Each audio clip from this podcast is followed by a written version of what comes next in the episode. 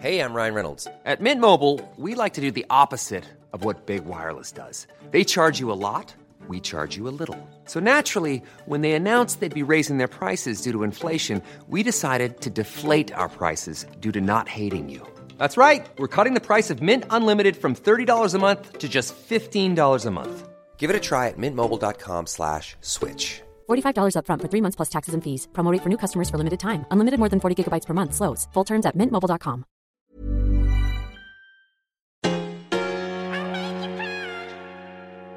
I love your podcast. This is gold. Is where it's at.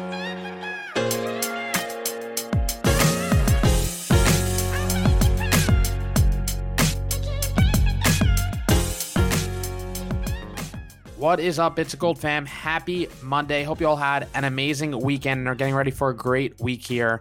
I am so excited for this episode today. Today, my guest is Jeff Romig. Jeff has spent his career learning the ins and outs of community as a journalist, political strategist, and nonprofit executive. Through each line of his resume, he's fought a daily battle against his own mind.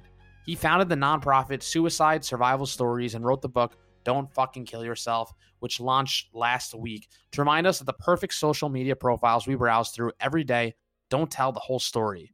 In opening up about his own life, Jeff hopes that people who share similar struggles will see their own value, push through their dark moments, embrace resiliency, and stay alive. I'm so excited to release this episode today. I think this conversation is incredibly important and really has the chance to impact a lot of people, especially those that are tuning in that might be facing some dark moments in their own life. Jeff lost his father by suicide at the age of 18. And through his book, Don't Fucking Kill Yourself, a podcast that's launching soon, and so much more, he hopes to really open up and have the important, tough conversations around mental health, suicide, and so much more. So, with that, I hope you enjoy this episode. If you like it, take a minute, share with a friend. With that, enjoy. Jeff Romig, thanks so much for coming on the Bits of Gold podcast today. Excited to have you on. Happy to be here. Thank you so much for having me. You recently came out with a book, Don't Fucking Kill Yourself. Comes out on November 2nd, so tomorrow as we're recording. Awesome. So, coming out tomorrow. Yeah, I'm, I'm excited to share your story. And I know we were just discussing for a few minutes here before jumping into it, but excited to have a conversation about some really hard things and see where it goes. Yeah, absolutely. One thing just to kick it off, I'd love to jump into your story, but would love to learn a little more about what Don't Fucking Kill Yourself is all about and what ultimately led you to write the book. Basically, my dad died by suicide when I was 18 in 1996. And about 10 years ago, somebody asked me if I could only say one more thing to my dad, what would I say? And my answer was, don't fucking kill yourself. And it's an answer that isn't meant to be, and the title of the book isn't meant to be edgy or glib or profane or anything like that.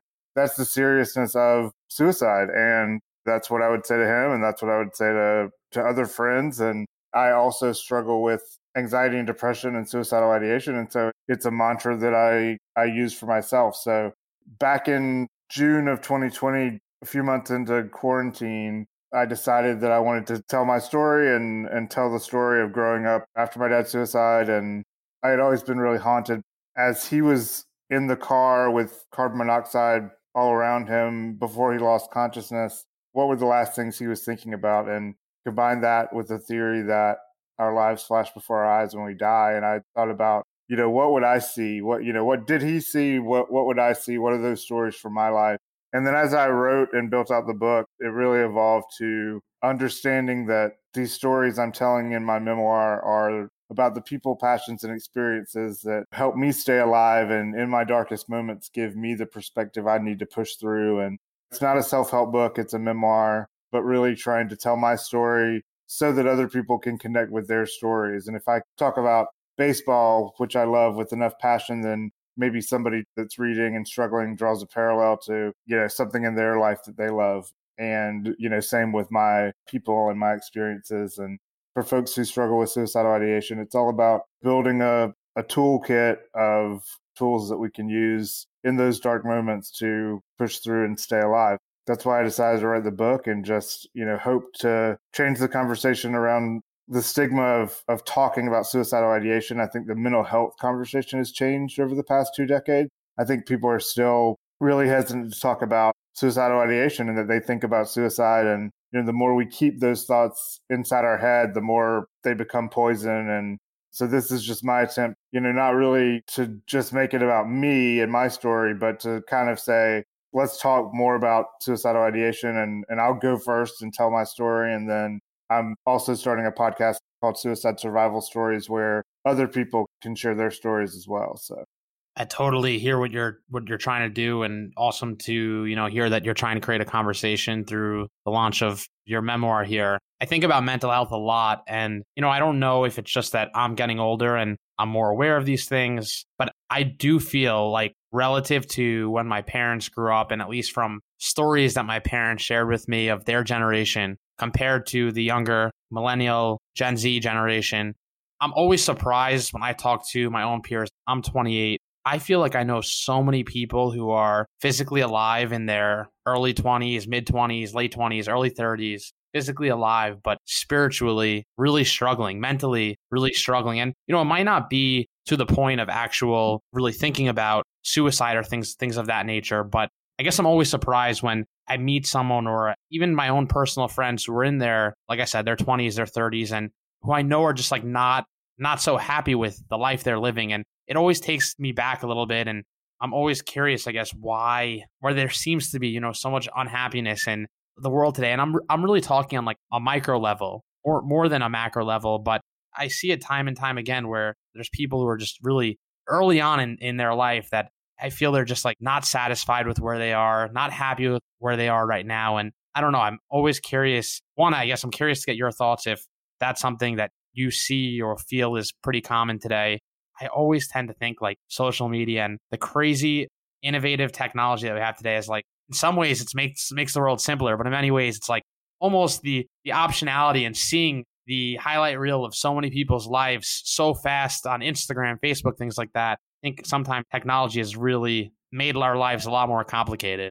Yeah, absolutely. I think we we compare our insides to other people's outsides and those things are apples to oranges. You know, they're not apples to apples. And whatever picture we're putting forth and whatever picture other people are putting forth through social media is only a version of ourselves, even when we're being vulnerable. And I think that a lot of people who do think about suicide, it's not that they don't want to live, they just don't want to live the way they feel like they're living. And it's it's that perception. And yeah, I, I agree. I think social media can fuel that. I think it's just a real double edged sword. It it has made our lives e- easier and, and allowed us to connect in, in ways that good, but also, you know, ways that can be challenging.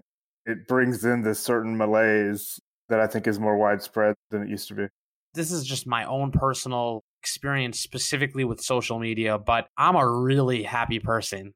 It takes a lot for like the day to be a cloudy gray day in my eyes. And that's been my experience really for like much of my life. I try to really view things through like the happiness lens and I've really tried to and continue to try to focus on making decisions and choices that will ultimately lead to the most happiness. And that might sound a little bit cliche, but I'm an entrepreneur, I'm in my own businesses and slowly little by little I've tried to make more and more choices doing the things that like truly make me happy. And I'm talking like really granular. So like I have a list called my daily vitamins where it's not it's not like an actual supplement, but it's things that I want to do on a daily basis that I know make me happy. Walk my dog, spend some time with my wife, see a friend once a week, go to the gym, things that I know like make me feel good.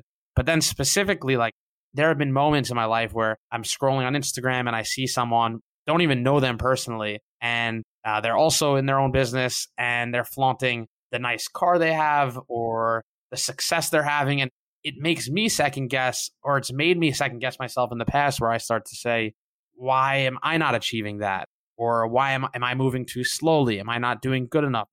I want to say that I'm pretty introspective myself and not necessarily like I think I'm always striving for for more to be better, etc. But I'm also pretty satisfied and I'm able to say like I'm happy with with where I'm at, although I still want to do X, Y, Z and try to push myself forward. But there have been moments in my own life where I've been scrolling aimlessly and I had that experience where it's like it makes me feel and question am I good enough and things like that. That's where it's like I got to turn this thing off.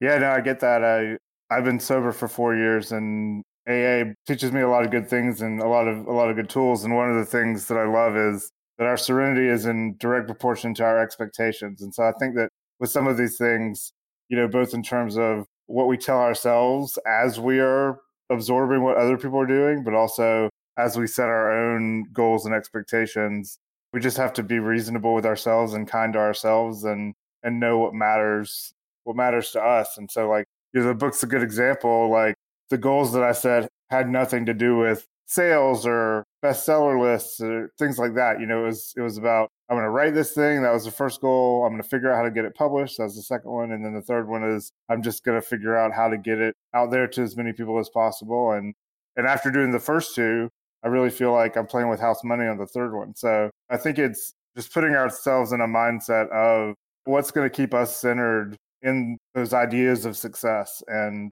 I'm not saying it works every day because I definitely strive and push myself. And, but I do think if we can set, you know, in the same way that I think your daily vitamins, like that's a great tool. That's a great idea. If we can set those things around ourselves that keep us centered and keep us in check, then from a mental health standpoint, I think we we will be able to not get too far down, you know, a negative mental health road because we have these different tools to kind of pull us back to the center. I think in many ways, like, and I don't mean to simplify it, but like I'm saying, like the technology and just the world we live in. I live in New York City where like it's all about the hustle and bustle. And but I think in many ways, like there are people I know who have had immense success or or have, have had enough success to be like comfortable for the rest of their life, right? and they're still completely unhappy with the life they're living. And I sometimes think it's somewhat as simple as sitting down, writing on a pen and paper and saying, like, what will make me happy? Writing the things down and trying to do those things on a daily basis. I'm excited to share your story today because I think happiness is just such an important part of the equation. You know, life is life's so fragile. And after my mom died when I was 25 years old, so my dad died when I was 20 years old. And when he died, it really made me like aware that we're not here forever. And when my mom died, it was really like this tremendous reminder in my own life where it's not just that, you know, we're not here forever. I, I say this all the time on the, this show, but probably the biggest lesson that I gained as a result of losing my mom was the clarity around this lesson, which is we can't control how much time we have on this earth. The only thing we can control is how we spend the limited time that we're given. I think in that sense, it's like thinking very much in my own life when I'm when I'm saying this, but my own experiences where it's like I'm not enjoying this so much anymore. So it's time to make change. And that's when like I've I have actually in the past like sat down with a pen and paper, like tried to map and continue to try to map my life towards happiness equation of doing the things that actually make me happy. Yeah, and I think intentionality is a key component in that because I think that when we really find ourselves at our most unhappiest, it's because you know we've sort of let go of that intentionality and let life kind of live us and happen around us and we're just kind of getting dragged through the chaos of life whereas by setting intentionality around what makes us happy around what we can do on a daily basis or weekly basis or having a bucket list like whatever works for you that creates intentionality i think that's where we can find connection. And you know i think that is that link between isolation and connection is you know is intentionality. And therefore it's critical to to experiencing happiness. I want to jump into and discuss a little bit about your own story with your dad. I want to just bring up one thing that I learned probably eight years ago, but I do think it's important to bring up just on the topic of suicide. I just want to pause, to take a moment to say, you know, you said that your dad died by suicide. I think that's really important to share because I'm really involved in a nonprofit organization, Experience Camps, which is a free one week camp for kids that have lost a loved one. The first time I went there, I was 20 years old. And one of the things they brought up was that you're not supposed to say the person committed suicide. I never heard that before that point. I think this it's an important just on the topic of suicide. It's important to bring that up because what at least I was taught, suicide, it is a mental health issue, it's a mental disorder it's not that the person committed suicide, it's that the person was sick. I don't know if that's like something that you want to just talk about, but it is something that I was taught. And I know a lot of people aren't necessarily aware of that. And over the years, I've corrected people when they said, oh, that person committed suicide. I don't know if that's something you want to talk about before jumping into the story. You know, it's something I try to, when I can, when people use the phrasing of committed, I think committed implies a crime. And therefore, like, we don't want to imply that it's a crime. Obviously, there are there are suicides that harm others that include a crime for sure. But in, in general, if it's one person taking their own life, we definitely try to say died by suicide. Because again, the stigma around that person, I mean, so many people who die by suicide, their legacies become how they died and not what they did here before that. And so I think saying died by suicide instead of committing suicide is a way to not further stigmatize people who were obviously struggling. Appreciate talking about that a little bit. I'd love to just talk a little bit about your dad. So, how old were you when your dad passed? So, I had just turned 18. He died about three weeks after I turned 18. So, he was 47. He was a lawyer, he was a bankruptcy attorney, and mental health was obviously a lot different in the 90s and that generation of men, especially more alpha males, which my dad was, didn't talk about things, didn't ask for help, didn't go to therapy, didn't get on meds. I mean, none of those things. So all of that suicidal ideation sort of built up in his mind and the ideas that he thought were logical, which were the way I can take care of my family financially is to end my life. Seemed logical, but it was because he was upside down in his head, and those ideas never came out of his mouth until he put them on, put them in his suicide letters. Did you know that your dad was struggling like mentally, or not at all? It was totally out of left field. What was that like for you? It was a massive blindside and just angry and disorienting, and but it's also one of those things now, 25 plus years later, that it's like one of those like fault line kind of moments in my life of trauma that now I can't obviously think of my life any differently. So then it was, it seemed unbelievable. But over time, I came to peace with it and learned about my own mental health issues and, you know, was able to draw the parallels of the genetics of that. And, you know, it was about six years between when he died and when I was actually diagnosed with generalized anxiety and clinical depression. Even though I experienced those things well before he died, it was just a different time. How do you navigate the days, the months, the immediate years, I guess, following your dad's death? I left home pretty soon after. I went to college.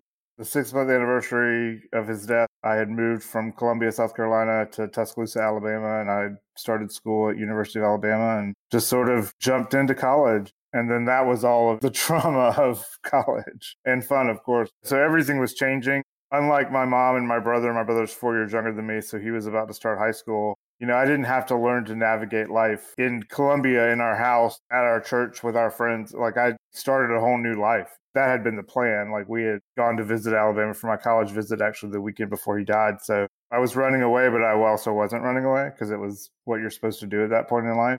And then after my sophomore year, I transferred back home and finished up college at University of South Carolina and did that so I could write. I was a reporter, wanted to be a journalist, and thought there would be more opportunities in Columbia, capital city, and and I was able to get a job at the state newspaper in Columbia covering sports while I went to school until I graduated. And so it was sort of just the evolution of this is what you do after high school, and then it got to a point where I felt like coming back home would be a good thing. And so I came back to Columbia until I graduated. And then I sort of set off on my newspaper career at that point. Just sort of like pushed forward, it sounds like. I think I'm pretty resilient in general. And I think I just kind of found that resiliency at that point before I ever really had understood the concept of resiliency.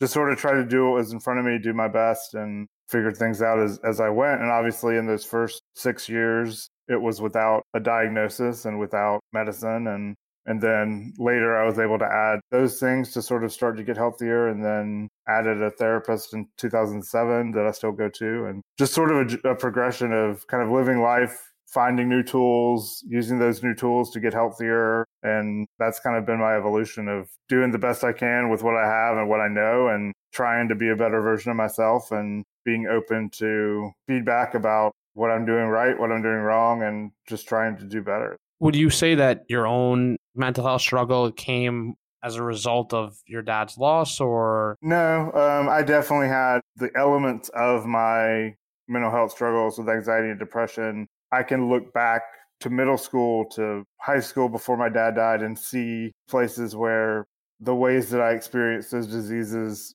affected my life and affected choices that i made. And i think obviously the suicide of a parent exacerbated those things and and the trauma of that is its own set of things but you know i think kind of the the diseases that we have that are part of our chemical makeup and the traumas we experience while connected are also disconnected so i, I look at those things as separate but interrelated things. I understand like you struggled with your own mental health. I guess did you ever have your own suicidal ideations Oh yeah, absolutely. And that's a big thing for me for really until I was in the midst of writing this book.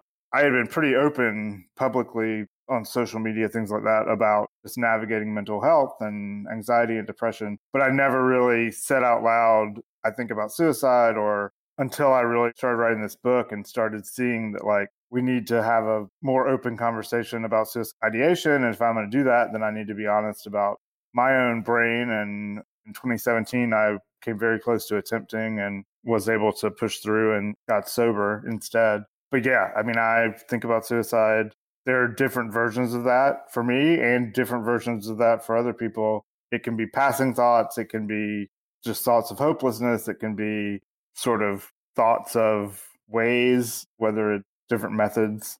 There's only been a couple of times where I felt like I was in danger personally. And they were sort of very acute moments that I was able to ultimately push through without an official suicide attempt. How did you push through? Like, you know, I'm curious if someone tunes into this and they have their own personal struggles. How did you push through? And what advice would you give to someone who is navigating some tough times and maybe had had their own thought of suicide or not necessarily acting on it, but maybe even just the thought around it? Yeah, I mean, for me, it was disconnecting from what was happening at the moment and trying to connect to things that brought me joy.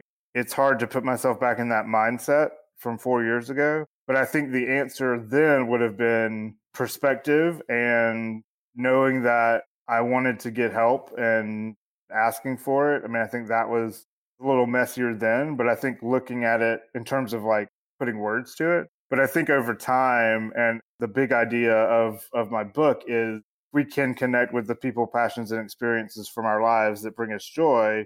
We can get the perspective, or at least enough perspective, when we are in those darkest moments to kind of pull through. And I think it's a combination of if we've done something that we feel guilty about or shameful about, the only way that we can do better is to stay alive. And if we think about things from our life that have brought us joy in the past, can remind us that those things are possible again, despite how we may be feeling at that moment. And so for me, I think the thing that has always helped the most is like getting that perspective and getting my brain out of the sort of I'm worthless, it's better for everybody if I'm not here anymore, and into the here are times when I didn't feel worthless. I felt happiness, I felt joy, and reconnecting, even if briefly, with those memories and and thinking about the people especially because the people are who you would leave behind and that's one of the things that works for me but i really definitely believe that there are different everybody has different blood chemistry and their minds are different and so that's why i think it's about you know how do we collect a handful of different tools because we never know what, what we might need in that dark moment. My goal is to share the tools that help for me and also in these conversations find tools that help for others that can you know add to my toolbox because whether it's medicine or ideas tools can stop working. And so the more we can engage and connect and hear what works for other people the the more we have multiple things at our disposal when we're just trying to stay alive. Great advice. I mean i always think you know the the happiness is just such a big equation. And i've told this to friends before but like i think and I don't know if you've ever been told this, but I think like a lot of people, I don't know if it's just like that people are told this or if it's more just like ingrained in us, but I've seen it firsthand and I've lived it myself where like a lot of young people who have a lot of ambition out of college or like early on in their professional career, I'm sure you've heard this where people are like, if I achieve X, then I'll be happy. Or when I do X, then I'll be happy. And I think like the the delaying of happiness is just like such a, a toxic way of living because that belief is just such a fallacy in my mind because there's so many issues when people are like, one day when I do X, then one day I'll be happy. Because it's like, one, you don't know, once you achieve X, you don't know what you might feel. You might say, then I need to achieve Y to ultimately be happy. Or you might be chasing this thing, never ever get there. And then all your happiness is tied to the end result. And I really think and like really deeply believe that that's why it's so important to be happy with the here, the now, I know I mentioned it before, but this has just been one, like you're saying, one tool that's worked really well for me where I have my non negotiables where, like I said, you know, I wrote down on a piece of paper my daily vitamins and I put it on my wall. And those are the daily things. And I have the weekly vitamins and the monthly vitamins where it's like, I need to do these things on a daily, a weekly, a monthly basis. And I need to optimize my life around those things and put those things first before maybe the work calls or things like that Otherwise, like you said, it's so easy to ultimately just go on about living your life and have life start to pull you in a million directions. And all of a sudden, you wake up, you live your life, and you go to sleep, you do it all over again. And you didn't make that pocket of time to do the things you really wanted to do. I remember talking to a friend like months ago where he loved outdoors. He's like, Oh, I don't have any time to go outdoors. I'm so busy with work. And I told him, like, you know, you love the outdoors. Why don't you just block off like nine to 12 every Tuesday or every other Tuesday? Where twice a week you're going to really look forward to spending that time outside and you can work 12:30 till 8:30 that night or you know you could catch up on the other days and I just think like making sure that you make time for yourself is not necessarily the end all solution, but certainly like a hack to at least optimize your life for for happiness. Yeah, absolutely. And I think it, it may seem trite, but I do think it is about the journey, not always the destination. And, you know, the more that we can understand our our journeys, the more that we can take the happiness from those moments along the way. And that it's not just about tomorrow is technically on paper a big day, right? Because I'm publishing a book, but it's really, I look back at the past 18 months of how my life and my perspective have evolved as I, you know, from the moment that I started really digging in on this project. And then I also know that just because it's published tomorrow, like it's a, it's a longer journey than tomorrow. You know, tomorrow is just a milestone in this journey. And I do think that it comes back to the intentionality and being present around these little moments along the way and recognize them and recognizing the people in our lives and not necessarily have it be some big chase for for some material thing really kind of what happens along the way as we're getting to wherever it is that we want to go i even journaled this this morning where i wrote the life you live is ultimately a result of the choices you make regardless of circumstance because you know i think my own experience i lost both my parents young and i can now say as a result of losing them i'm going to live my life through a negative lens or I'm going to live inside and not see the beauty in any of life. There's a lot of things that you can cling to and make an excuse around it. You know, another one that I heard, this one probably like upsets me one of the most, but I personally, and I don't know where this where this sits with you or if this resonates at all, but I really believe deep down that, like I said, life is so fragile. We can't control how much time we have on this earth. The only thing we can control is how and where we spend that limited time we're given. And I think knowing that it's easier said than done. I think a lot of people make professional choices around what will give them the most money, regardless if they like it or not. People justify that. Oh, a job is supposed to pay the bills and provide for your family.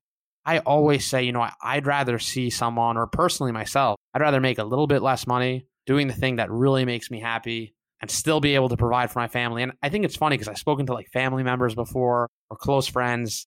They've told me I don't love what I do every day, but I've made this choice to be able to provide my family a certain lifestyle or things like that. And um, I've always thought there's some irony in that because it's like, and I understand maybe they're not putting themselves first, they're putting their family first. That's cool and all, but sometimes you can still put yourself first. I really believe you can still put yourself first still provide for your family, and still live like an absolutely incredible, amazing life, as opposed to just being focused on like, I don't know, whether it just be like money or I think so much unhappiness and I don't know in conversations around suicide if you found this, but like I think there's so much unhappiness stem from I don't like what I do or like a living. And it's like a job is an important thing. It's where you're at nine to five. It's the majority of your day. And I really think it's it's just such a miss if what you're doing on that nine to five, Monday to Friday is something that I don't even want to say. It's like, I hate when people are like, God, it's good enough. You know, like I think what you do nine to five needs to be a fuck yes. You know, and I think if you're not there, you need to continue to search for that because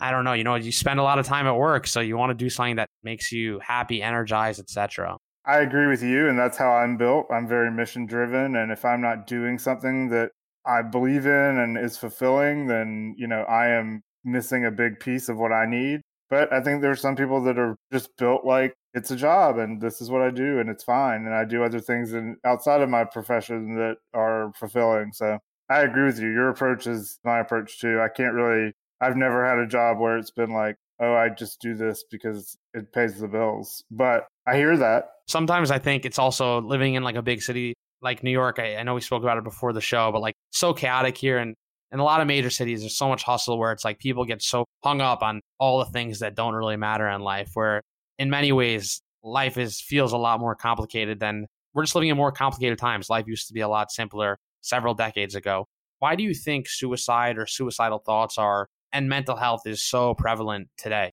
I mean, I think especially coming out of quarantine, I think we don't really know how the pandemic is going to affect us all long term. So I think that is something that is immediately present. But I also think that, and this is one of those positive parts about how we communicate in social media, I think that there's an ability now to insert yourself into a conversation. And if you think something needs to be talked about, you can start talking about it.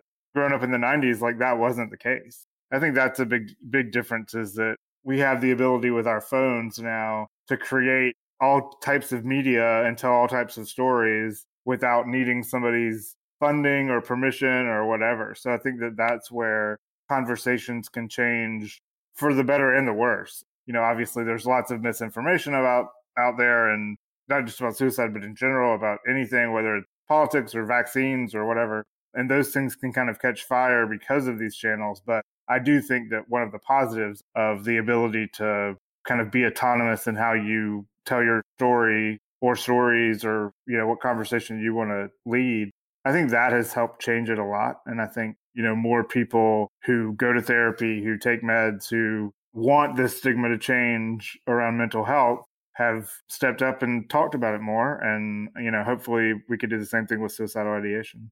I cannot imagine being a, a teenager growing up in today's society with social media, cyberbullying. As someone that's more evolved as a 20 year old versus like a 14 year old, you know, I shared before, like the own moments of pressure I felt from comparing myself to other business people or entrepreneurs who I don't even know. I don't know their story. I don't know what it looks like when they're not posting that highlight reel. I personally felt that way, and I can only imagine what a 12, 13, 14, 15 year old kid is feeling. I'm sure a much more micro level and magnified, probably 10x, 100x to that. As a kid in the 90s, like you certainly had these same elements, right? But they didn't come home with you. It wasn't nonstop on your phone with bullying and sort of those dynamics that are present with all all teenagers. You know, now it's just nonstop and there's no way to get away from it. Which I, again, I, I'm like you, I can't fathom having to deal with it. What resources can you recommend to our listeners who struggle with mental health, suicidal ideation, what's been helpful to you and what resources should they be aware about? We have a few on our website. So, in conjunction with the book, I started a nonprofit called Suicide Survival Stories. And that website is www.suicidesurvivalstories.org. And we have a resource page right on the homepage that includes some of my favorite mental health and suicide related resources, including the crisis text line, which is great. The Giving Kitchen here in Atlanta does training program that's free for any restaurant worker. That's a suicide training, suicide prevention training program. So you can kind of spot the signs in the people around you. And then the American Foundation for Suicide Prevention does a ton of great work, both here in Atlanta and across the country. So those are three I would recommend. But there's a list on our website on that front page that people can check out if they if they want to delve into it.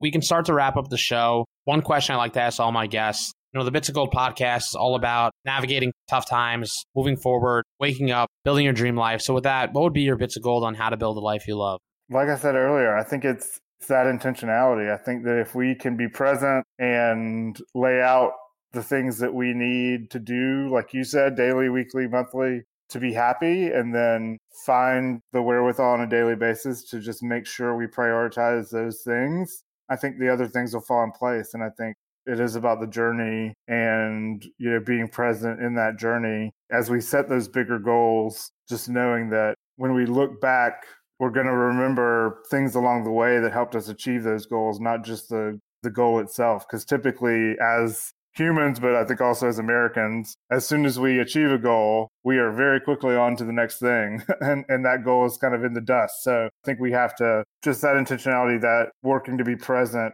I think can help slow us down, keep us centered. And, you know, I think that's where we find our happiness is when we are more in control of our life day to day rather than letting it control us. I know you mentioned your site before, but where can people get a hold of you, follow you, buy the book? Yeah, so if you go to www.suicidesurvivalstories.org, you can buy the book through there. The Amazon link pops up. Um, our social is there, so you can follow the nonprofit at share s h a r e with SSS, and that's on Instagram and Twitter. And then you can follow the book at DFKY Book on Instagram and Twitter. And then, yeah, it's available on Amazon starting November 2nd. And if you just search Don't Fucking Kill Yourself on Amazon, it'll take you right there. Thanks so much for coming on the show today. Thank you so much for having, having me, Dan. This was great. Great conversation. Appreciate what you're doing.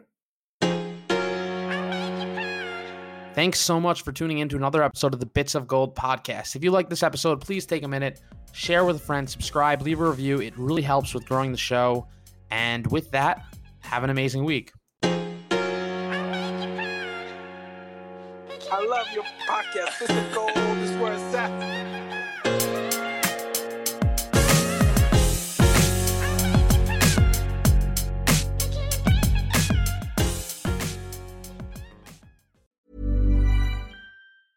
Mom deserves the best, and there's no better place to shop for Mother's Day than Whole Foods Market. They're your destination for unbeatable savings, from premium gifts to show-stopping flowers and irresistible desserts. Start by saving 33% with Prime on all body care and candles. Then get a 15-stem bunch of tulips for just $9.99 each with Prime. Round out Mom's menu with festive rosé, irresistible berry chantilly cake, and more special treats. Come celebrate Mother's Day at Whole Foods Market.